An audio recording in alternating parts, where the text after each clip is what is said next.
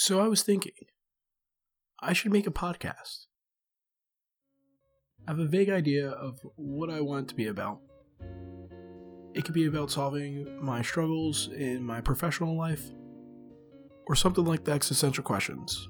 Should I fake it till I make it, or follow my passion?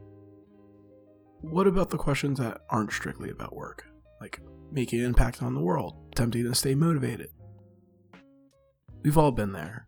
Well, maybe not the podcast part, but these might be questions that you have probably been wondering yourself. Hopefully, together, we'll find the answers to them and discover a little something about ourselves.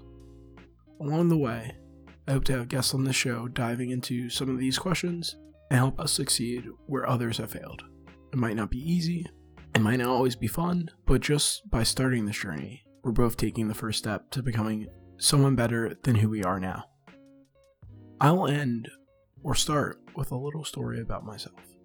The year I learned the value of writing things down. I know, it's something so simple, a high schooler can do it. It still shocks me, but I used to write in a planner almost daily, starting way back in my high school days.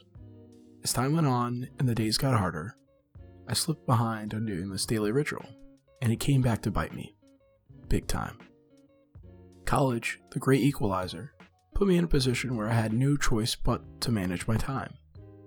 Yet, I'm stubborn, and so I refused to keep any semblance of notes for almost the first two years of my undergrad career. How I didn't flunk out is beyond me. Anyway, the final straw was the perfect storm of both a midterm and an essay that quite literally flew off my radar undetected.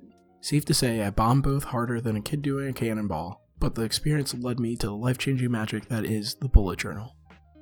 If you have not heard of bullet journaling, I suggest you look it up when I'm done.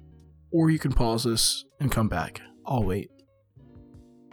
For those who didn't leave yet, bullet journaling is a way of systematically keeping track of daily to dos while also being flexible enough for tracking other things in someone's life. Although it's still been a work in progress, I've made several changes this year even. I will say I'm approximately 42% more on top of my things in my personal life than I was when I first started college. For me, it's evolved from a simple to do into a way of tracking my goals and projects, even this podcast. It's also a solid place to store all the random post it notes I write on. Oh, and don't forget the napkins. If you do bullet journaling yourself, what's your experience been like? If you're feeling up to it, I would love to hear your thoughts, so let me know. Besides that, what's one question that's been haunting you lately? It could be philosophical or even less fear inducing, like, what's the best way to network in a crowded room of people that you've never met before? Okay, that might be a bad example. For me, I'm pondering how to make the most out of my time. Great. I look forward to talking next time.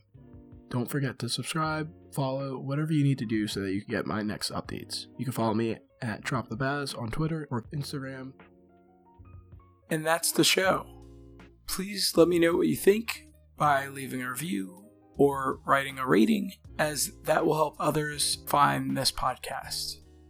Thank you for your interest in living your best life and not necessarily the good one.